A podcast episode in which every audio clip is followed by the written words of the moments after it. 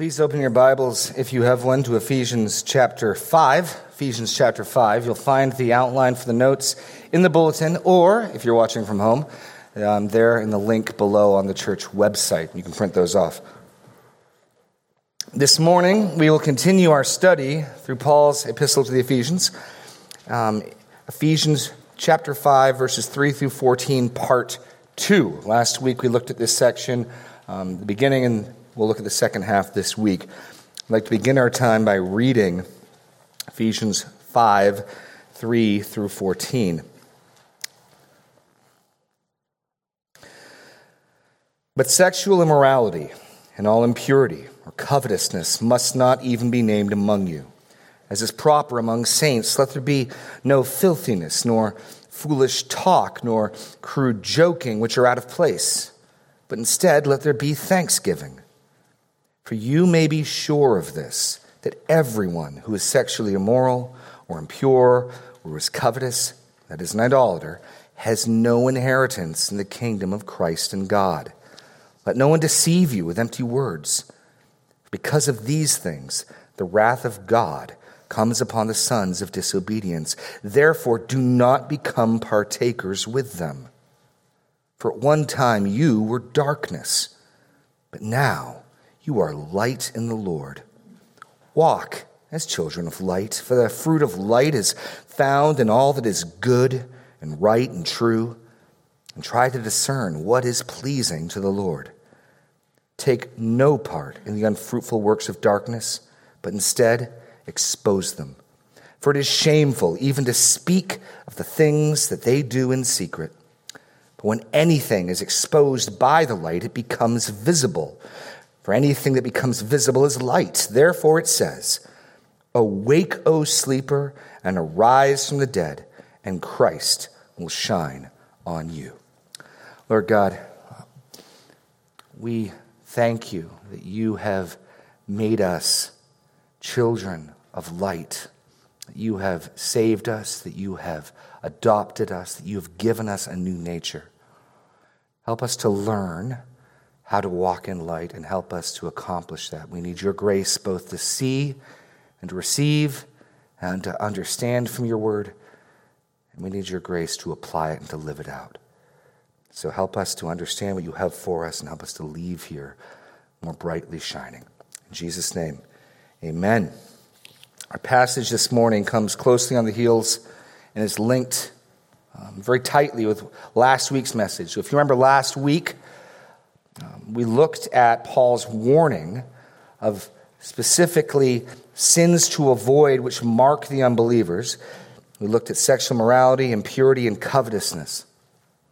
And then the subset, the, the language sins that, that will often lead to that greater fruit, the foolish talk,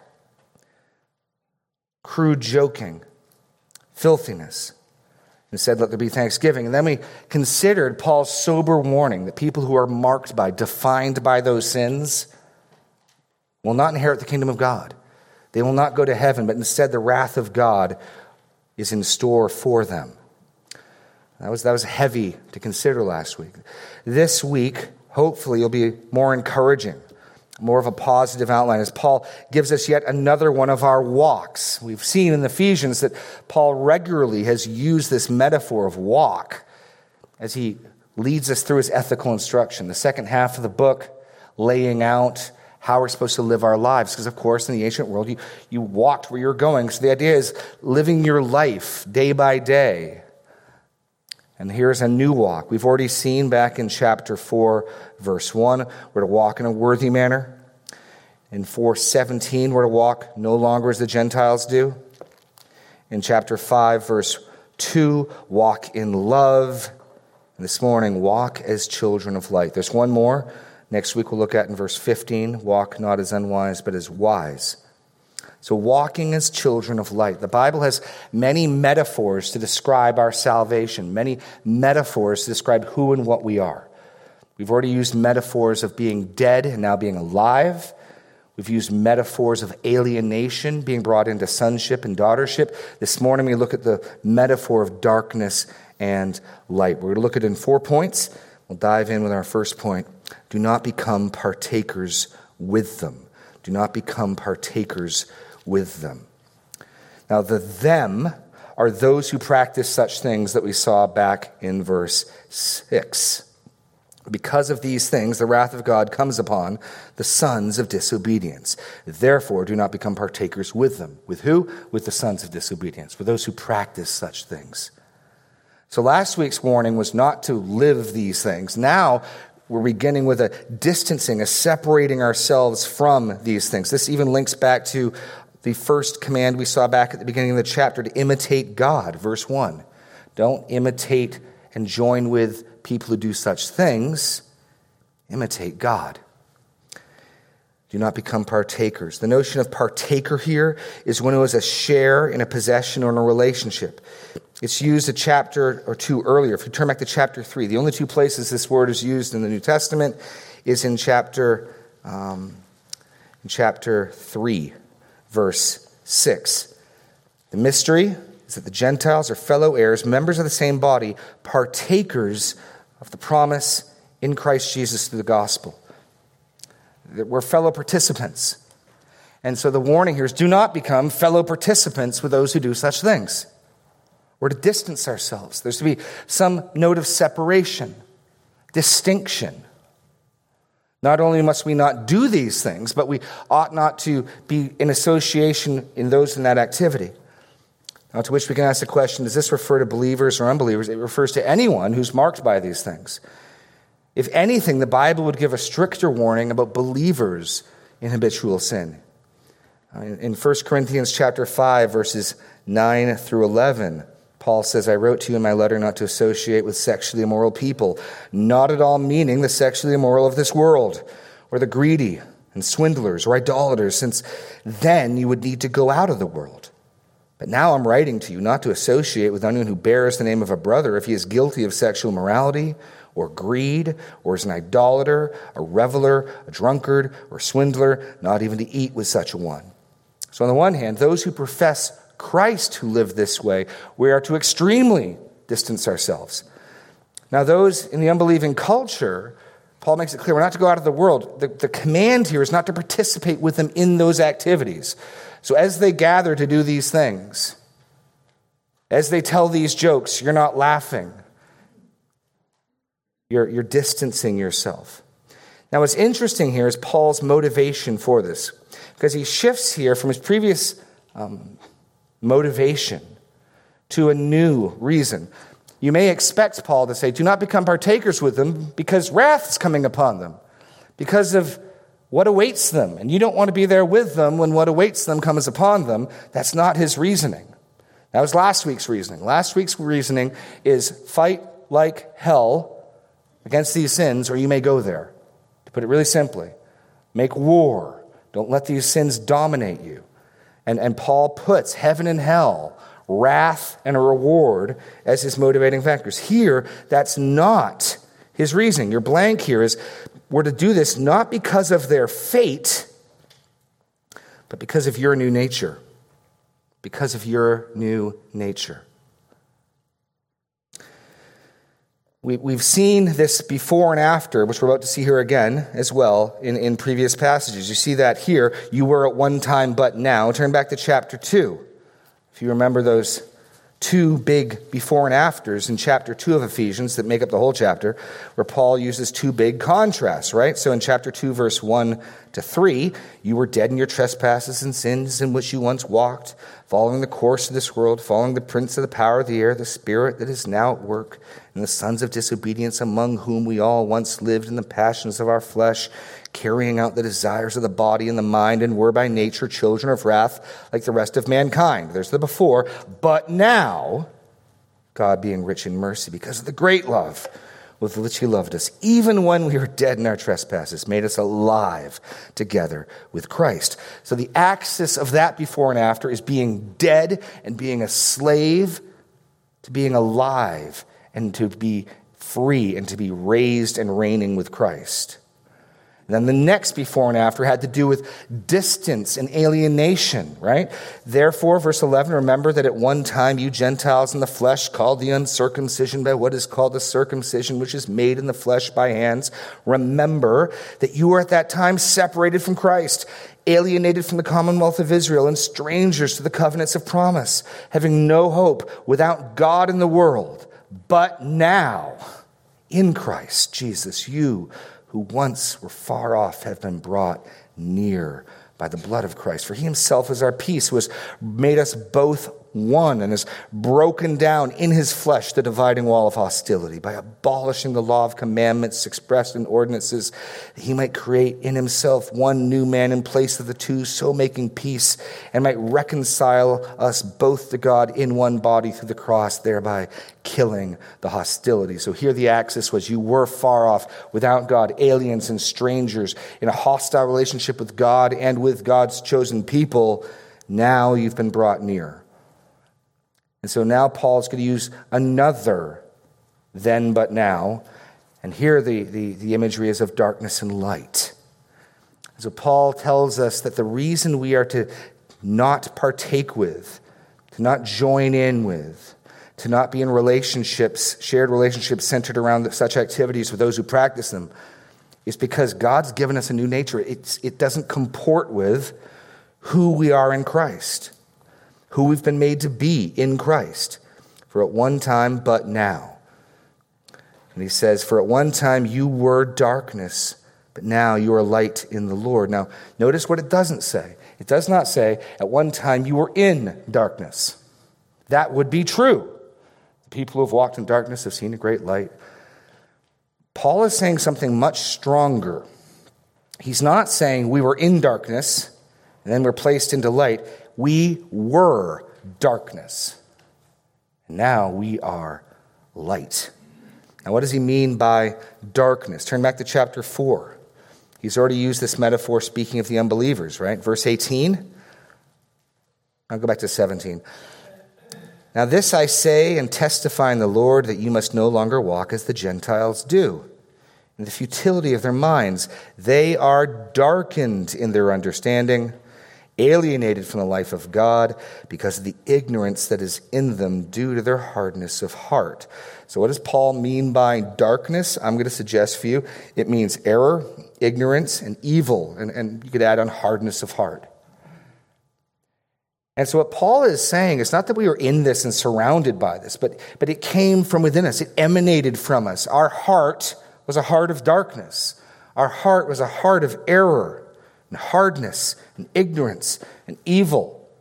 Yes, we were enslaved to the world system, but we were also loving our master. We were darkness. By the way, that's another statement of the depravity of man. Paul does not say there was a good dog and a bad dog in you. Rather, there was darkness through and through, head to toe.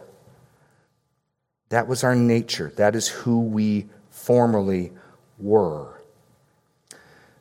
And there's no modifier. It, it, just, it just fits right upon us. What I mean by no modifiers, you'll notice there is a modifier in the next one. The light is in the Lord. It's perfectly natural for us to be darkness. Darkness is the natural state of fallen man. He doesn't have to try hard. My, my, even my new twins don't have to try hard. Darkness is cute darkness, but it's darkness that emanates from their hearts, their desires. This is our natural state. There's no one else to blame. It's our true state. We were darkness. And thankfully, the but now doesn't have to wait a few verses like it did back in chapter 2. It's right here. You were darkness, but now you are light in the Lord. Now, this does need the in the Lord there because this isn't something we did on our own. This isn't some moral reform. You didn't find that last little good bit in you and take hold of it and prove it. No. In the Lord, you have a new nature. In the Lord, you have a new character. And that's Paul's rationale for why we're to separate ourselves from those who do these things. This is a common enough imagery the Bible uses to speak of conversion. Listen to how Paul speaks in Acts 26 18. Explaining his ministry, that he was sent to open their eyes so they may turn from darkness to light, from the power of Satan to God, that they may receive forgiveness of sins and a place among those who are sanctified by faith in me. This is, this is a common metaphor. So, light, then, I think, in this, in this context, means something like truth, knowledge, and holiness. Not hard heartedness, open heartedness to God, truth as opposed to ignorance and error, and holiness as opposed to evil and malice. And that's, that's a wonderful statement. And again, it gets back to how we speak about ourselves as Christians. If you're a Christian, you're saying, I am a child of light. I am remade light. I was darkness, now I'm light. And it's not your doing, it's in the Lord, it's His doing. It's His doing. So that's the first construction or command. We are to break with, we're not to partner with people who do such things. This, this is not only going to be doing those things, but laughing at those things, being entertained by movies where people do those things, telling stories and jokes about those things. Because remember, it wasn't just the actions of immorality that Paul condemned, but, but the joking and the, the talking about it. That I used the imagery last week of it's, it's a less mature tree, but if you let it grow, it will bear the greater fruit. We, we are not to become partakers. We're not to share in fellowship around those things. then he gives us the next positive command, point two walk as children of light. So he's declared we have this new nature. This is another way of speaking of what happened when you and I were saved. We were one thing through and through. It was our nature, it was our character. And now in the Lord, we are something different. And that difference is why Paul says we ought to not partake with, not share in these sins with the sons of disobedience. We are instead to walk as children of light. Last week we saw that Paul's vices came in three triplets, right? So we saw in verse 3 sexual morality, impurity, and covetousness. There's your first triplet. Then in verse 4, let there be no filthiness, nor foolish talk, nor crude joking. Second triplet. Verse 5, you may be sure of this, that everyone who is sexually immoral or impure, who is covetous, there's your third triplet. Here we're going to get a triplet of righteous fruit, of positive fruit, of light fruit, the fruit of light. Walk as children of light, for the fruit of light is found in all that is good and right and true. So walk in your blanks here goodness, righteousness, and truth. Goodness, righteousness, and truth. Goodness is the opposite of malice that's mentioned in chapter 431. Well, that which is helpful, beneficial, both in its motive and in its effect. Righteousness, that which is right and holy and fitting and just. And of course, truth as opposed to a lie. This is what should mark our daily walk. This is the fruit that you should see in children of light. If, if you are a child of light, this is the fruit that will be bearing more and more in your life. In fact, in one way, this is one of the ways we can confirm our salvation. So you say, you're a child of light. Christ has shone in your heart. You have been changed. Then that fruit ought to be more and more growing and appearing in your life goodness, righteousness, and truth. Turn, turn back to chapter 4. This is all that we studied through the last few weeks. Remember verse 20 when Pastor Daniel was teaching this? That is not the way you learned Christ. I'm assuming that you've heard about him and were taught in him as the truth is in Jesus. So, this truth that we're living out is a truth that's found in Jesus Christ. And that truth was we're taught to put off the old self, which belongs to your former manner of life, and is corrupt through deceitful desires, to be renewed in the spirit of your minds, to put on the new self created after the likeness of God in true righteousness and holiness. All Paul's saying here is that those who have been born of light, those who've been made light, bear this fruit goodness, righteousness, and truth. And we're to walk in those things. These ought to be the things that more and more mark our daily living. They mark our daily living. that, that triumvirate goodness, righteousness, and truth is similar to what Paul tells the Philippians in chapter 4, verse 8. Remember, finally, brothers, whatever is true, whatever is honorable, whatever is just, whatever is pure, whatever is lovely, whatever is commendable, if there's anything, any excellence, if there's anything worthy of praise, think about these things. That, that's the same type of idea here. And there's a lot of room for good, just, true fruit. There's a, there's a wide open field for, for acts of love and mercy and justice and truth. The second thing we are to do is discern what is pleasing to the Lord. Discern what is pleasing to the Lord. We already read in chapter 2 that Christ on the cross abolished the law of commandments expressed in ordinances. You see, one of the amazing things in the new covenant is that there is a freedom. Paul says in Galatians, if you walk in the Spirit, against this there's no law. And here, the way we discern God's will is by reading Scripture, but there's a sense in which each and every one of us is figuring it out as we move along, as we encounter instructions. Again and again, we don't simply have a list of rules to go to, but walk in goodness, walk in righteousness, walk in truth. In this way, you will grow in discerning, approving, proving even, you could translate it, what is pleasing to the Lord. Again, very similar to something Paul says elsewhere, Romans 12. Do not be conformed to this world, but be transformed by the renewal of your mind. That by testing you may discern, there's that word, what is the will of God, what is good and acceptable and perfect. Slightly different triplet there. And so, as Christians, what we're doing is more and more bearing this fruit, growing in these things and we are more and more learning what pleases our Father. That, that's what we should be doing, not partnering with those who hate God and upon whom his wrath comes, but rather separating ourselves, at least insofar as they are doing those things, and bearing a very, very different fruit. Very different fruit. Walk as children of light. Walk as children of light.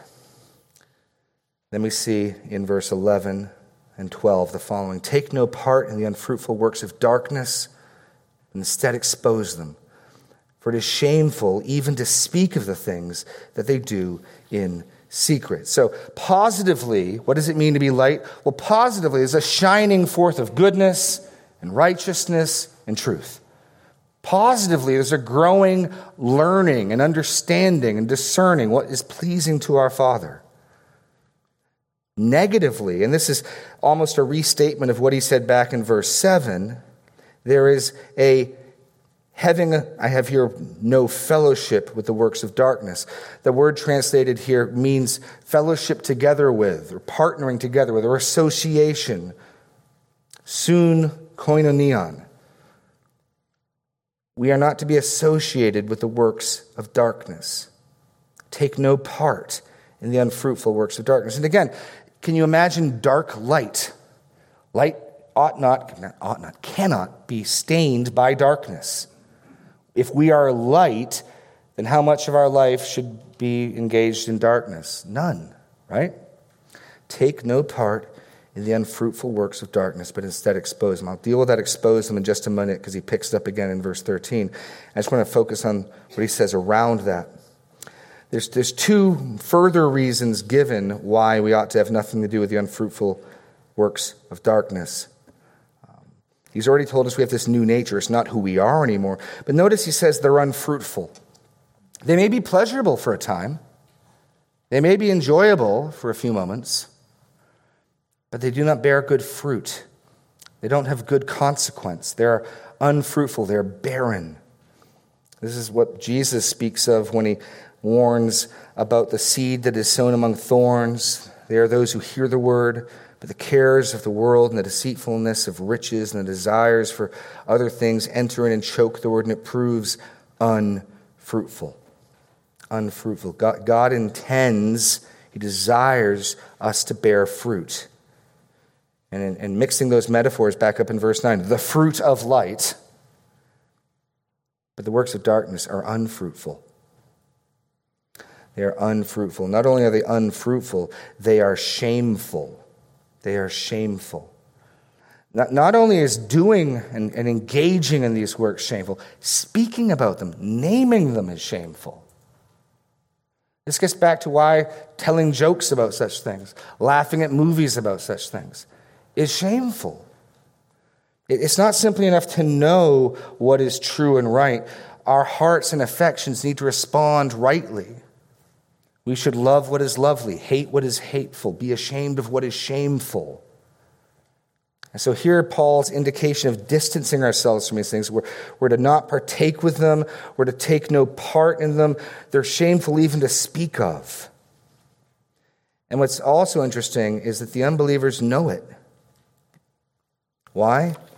Because they do them in secret. Even as our culture more and more hardens its heart, glories in its shame, there's so many, many things that they know are shameful that they, that they won't do publicly because God's given us a conscience. And so we know, even people of darkness know something about right and wrong, good and evil. And so we're to have no fellowship with those things. Those jokes that you wouldn't want your wife or your kids to hear, God doesn't want to hear. It's shameful to even speak of these things. That, that's how far removed and distance we're to be. Back, back in verse um, 3, right? We saw sexual immorality and all impurity and covetousness must not even be named among you. Here, there's things that not to be spoken among us. They're shameful.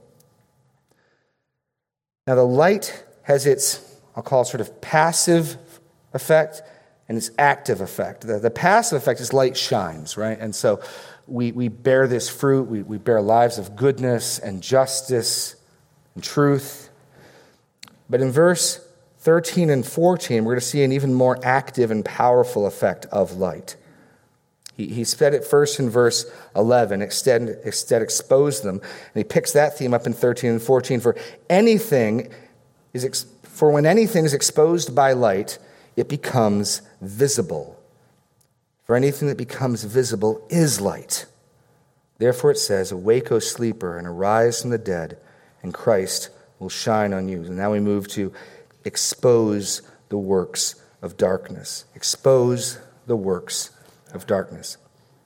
So light reveals itself in its own nature, but light has an effect on darkness in a way that darkness doesn't have an effect on light. Remember in John chapter 1, the light has come into the world and the darkness did not comprehend it, did not reach out and, and take hold of it. Well, that's the other effect of light. You and I, as children of light, what it means to walk as children of light, on the one hand, is to live lives that bear the growing, fuller, more mature, more mature fruit of goodness, righteousness, and truth. But now we're looking at the light's effect as it relates to darkness rather than joining with, partnering with, laughing with, engaging with those who are doing such things, we are to expose them. What, is, what does that mean, to expose them? Mean, we got to be careful here because if we take this the wrong way, this, this could turn us into sort of um, picket sign holding, looking down our nose, mocking, scorning, judging people. And, and I think that's not exactly what Paul has in mind here. So, what does it mean to expose them? Well, Paul's movement is first that light identifies. We identify their works with the light of truth, identify their light, works with the light of truth. Things become visible. So they're, they're doing things, they're doing them in secret. And the reason you're doing things in secret is because you want to hide them, because he says this is shameful to even speak of them. You don't really want to know what it is. The person who's, who's addicted to drugs doesn't want to know how bad it is. The person who's got a bad temper wants to pretend it's not as bad as he thinks it is. And so, one of the things light does, and by light here, again, we're getting back to truth, because Paul's already told us back in chapter 4 that is truth that is in Jesus Christ. So, it's not my opinion or your opinion. But the light of God's truth, the light of the gospel, identifies the works of evil. One of the challenges for us as Christians is we don't have the authority to call sin other than what God calls it. Let me say that again. We don't have the authority to use euphemistic language and call sin other than what God calls it. Now, there are plenty of times where you just need to keep your mouth shut. If you're being paid and you're on the job, your employer's not paying you, I don't think, to, to give you give him lectures on morality. But where it's fitting and where it's appropriate for us to speak, our words and our conduct ought to reveal the true nature of sin and darkness, not on our authority, but on God's. And again, we, we need to do this, and the rest of Scripture gives us further indication, seasoning our words with salt so that we'll know how to give an answer to every man. But we can't go along with our culture when our culture wants to say, This is just fine, isn't it? And we, we dare not say, uh, Yeah, it's okay. We're not being light that way. We're, we're actually being contaminated by darkness. We expose the works of darkness. Um, so we dare not agree that evil is good or that good is evil, but we identify their works with the light of truth. We need to call sin what it is, do it in love, do it in an appropriate way, but we can't compromise on these things. Where, where God has spoken, we can either speak what he has said, agree with him, or we can disagree with him and agree with the culture. But God's intention is that his children of light, walking in light, would identify, bring, bring clarity to, reveal its true nature, the works of darkness. Now, what's amazing here is that's not where the light stops. We see that. First, it becomes visible, right? Anything that's exposed by the light becomes visible. That's the first movement. But then in verse 14, he presses it even further. Anything that becomes visible is light. What do you mean, Paul? Well, there's a movement here. There's a movement from identifying to convicting to convicting. Really, the word expose could mean even to convict their works with the light of truth. Um, it's the word actually translated in the, the Greek translation of Leviticus 19, 17. You shall not hate your brother in your heart, but you shall reason frankly with your neighbor. You shall challenge your brother. You shall um, Rebuke your brother, even. And so when it says exposing a light, there's more than just making it visible, there's, a, there's even a challenge to it. And again, this is where we need to be careful. We need to do this in love, we need to do this with wisdom. But as the light of God's word reveals sin, there is an implicit rebuke, is there not? There is an implicit call to change. Once your friends, once your neighbors, once your family understand that you think that this behavior, this activity is wrong, displeasing to God, there's an implicit call to change, which is where Paul goes to next. Convert their works with the light of truth. And we don't convert anybody, but the light of God's truth converts. And, that, that's the movement. So, verse 13 when anything is exposed by light, it becomes visible. So, first you can see what it is, and anything that becomes visible is light. So, somewhere in Paul's thinking, these things that are revealed become light. he's not saying the works of darkness, these evil things, suddenly become light.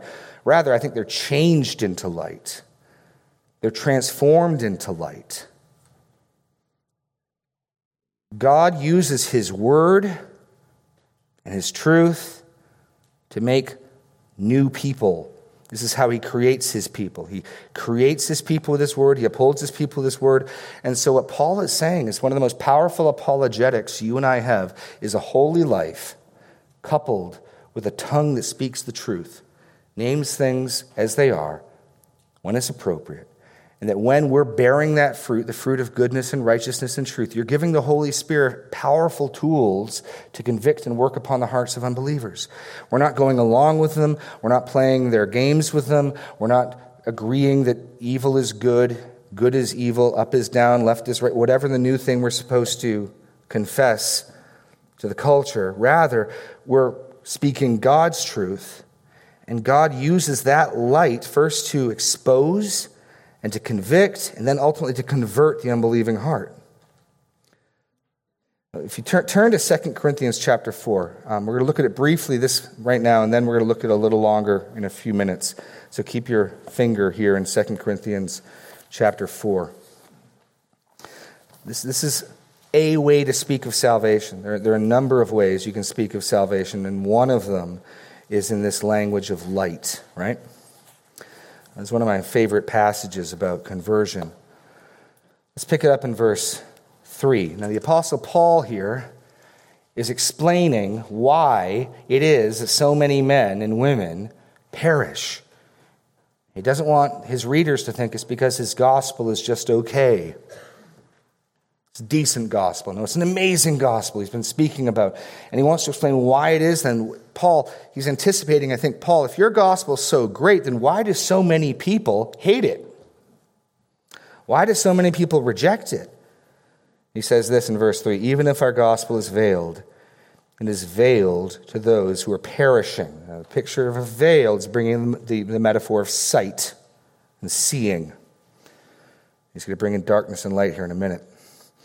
Our gospel is veiled to those who are perishing. So, what he's saying is those who reject the gospel, those who reject Christ, those who, when they hear the gospel, want nothing of it, haven't really seen anything the way it really is. There's a veil that lines over their heart. They are blind. In their case, the God of this world has blinded the minds of unbelievers to keep them from seeing the light of the gospel of the glory of Christ, who is the image of God.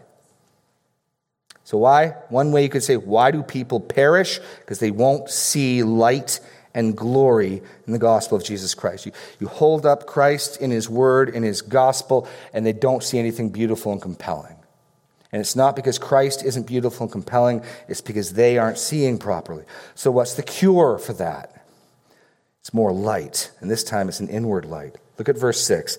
For God, who said, Let light shine out of darkness, has shone in our hearts to give the light of the knowledge of the glory of God in the face of Jesus Christ. So, the only way you and I can respond to the light of the gospel of the glory of God in Christ is if God first shines light in our hearts, removing the veil, we see. That's how you and I were saved. And so, Paul, I think, using similar mentality, saying that, look, when truth is coming to bear with error, when, when the Spirit, we know his initial work, in John 15, he's going to convict the world of sin, righteousness, and judgment. And so we're living holy lives. We're living good, righteous, and truthful lives. They're growing. They're, they're imperfect, but they're growing. When we do that, and when we further expose the sinful works of darkness, when we identify them for what we are, and we name them rightly, when we speak them rightly, and again, there's all the difference of whether you do this talking down to someone, whether you do this as an act of love, as, as someone who was once darkness as well, whether you do this in love or self righteousness. But when you do that, it brings a conviction. And then, hopefully, ultimately, they become light. You're holding up the glory of the gospel of Jesus Christ. And hopefully, God speaks light into their hearts. That's the progression Paul is anticipating here because and here's your next point D God's light either repels or it transforms. God's light either repels or it transforms. Now, there is another outcome. The other outcome is men loved the darkness and hated the light, and when you hold up the light, they scurry like cockroaches. That is the other possible response. Uh, in John 3 19 to 21, Jesus says, This is the judgment. Light has come into the world. Men love the darkness rather than the light, for their deeds were evil. For everyone who does evil deeds hates the light and does not come to the light, lest his deeds should be exposed. So, as you're trying to expose darkness in a loving, kind, appropriate way, either your unbelieving family member, friend, neighbor is going to distance themselves from you because they don't want their evil deeds exposed. We've already seen that in Ephesians 5. They do it in secret. You start naming it rightly, speaking about it rightly. Or that light will begin to change them. That's what Paul, I think, has in view here. So God's light either repels or it transforms. If you're still in 2 Corinthians, turn back to chapter 2. Paul speaks about the same thing using another metaphor, an olfactory metaphor. Look at verse 14, 15, and 16. But thanks be to God, who in Christ always leads us in triumphal procession, and through us spreads the fragrance of the knowledge of Him everywhere. For we are the aroma of Christ to God among those who are being saved and among those who are perishing. To one, a fragrance from death to death, to the other, a fragrance from life to life. So as we're speaking God's truth, as we're declaring the gospel, some people smell it and it smells like sewage. It smells like death. It smells like something rotting. And they cringe and whinge away. To others who God is saving, it smells like life. He's just using another sensory metaphor here, whether it's sight and light, or whether it's the nose and the aroma. But God's light either repels or it transforms. When I'm witnessing to someone, when I'm sharing the gospel, honestly, the one response that bothers me the most is indifference. I, I tend to think, I, I must not be doing this right. Because you ought to either be hating this or loving this. You ought to either be growing in attraction and desire and an appeal to this gospel, or you ought to be growing in revulsion. So when I talk to someone, I'm like, oh, that's interesting. Like, nah, I, you might, I must have said something wrong. You're not understanding me. Let's try this again. Because God's light either repels or transforms. Men either love the light or they love the darkness. There's no third team, the twilight team. No, there's just you love the darkness, you love the light. That's it.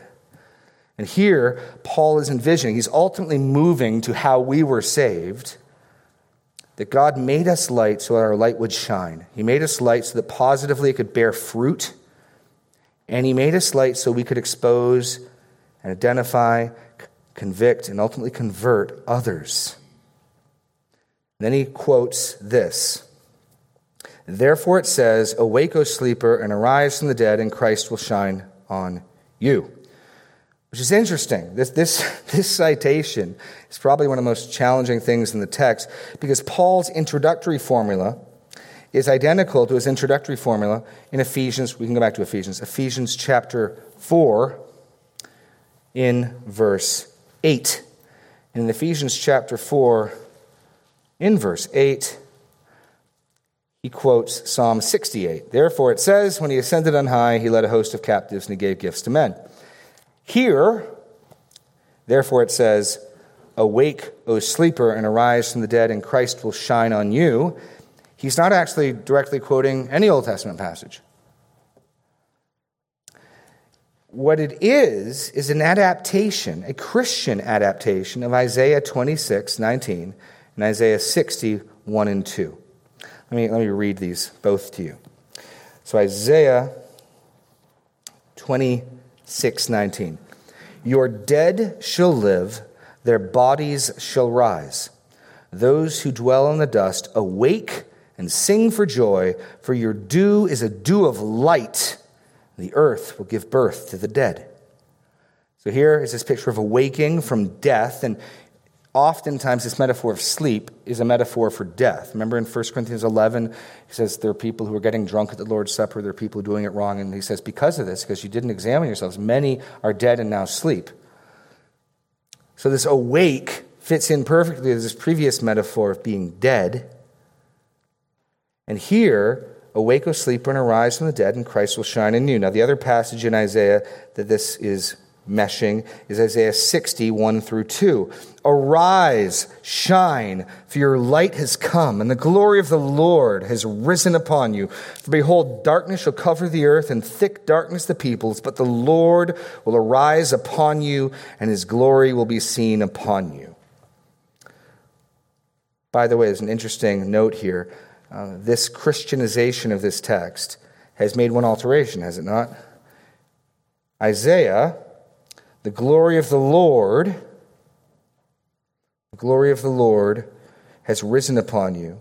The glory of the Lord will arise upon you. His glory will be seen upon you. Whose glory is it in Ephesians 5? Christ will shine. Thus, who does Paul and the early church think Christ is? The Lord. All caps, that's Yahweh. This is another strong statement for the deity of Christ. Paul, I don't know who composed this um, statement, who made this arrangement, adaptation, whether it was Paul or whether he's citing a song or, or, a, or a poetic statement that the early church had coined, but they took, he or they took Isaiah 26, 19 and 60, verse 12, and then adapted it, sort of like we do when we sing the Psalms. We'll, we'll adapt Psalms. We, we sang Psalm 24 this morning. There's an adaptation of that. And they swapped out the glory of the Lord for Christ shining because they understood the glory of the Lord is Christ. Glory of the Lord is Christ.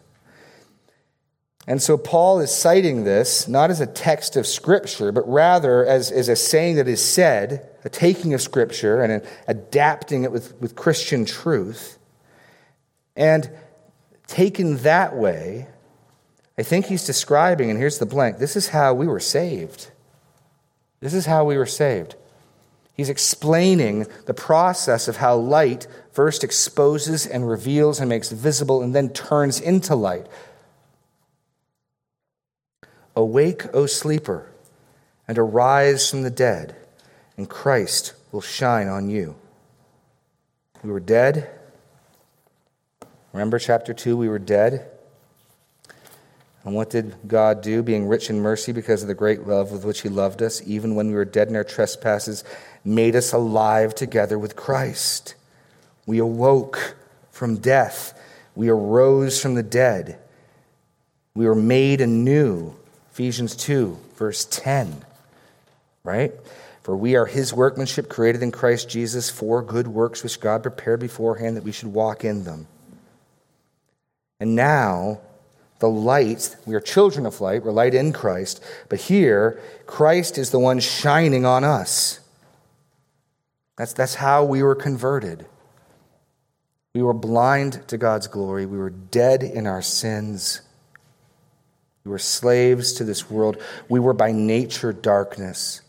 And God awoke us from our death. Christ shone upon us, and now with living hearts, with the veil removed, with eyes that could see, with ears that could hear, we saw that glory of the Lord, and what happens? We were converted, and then we became light. You see, you get that? So God did a work in your heart that enabled you to see and rightly apprehend the gospel of Jesus Christ. And you, one day you heard the gospel, you were reading God's word, and you saw glory.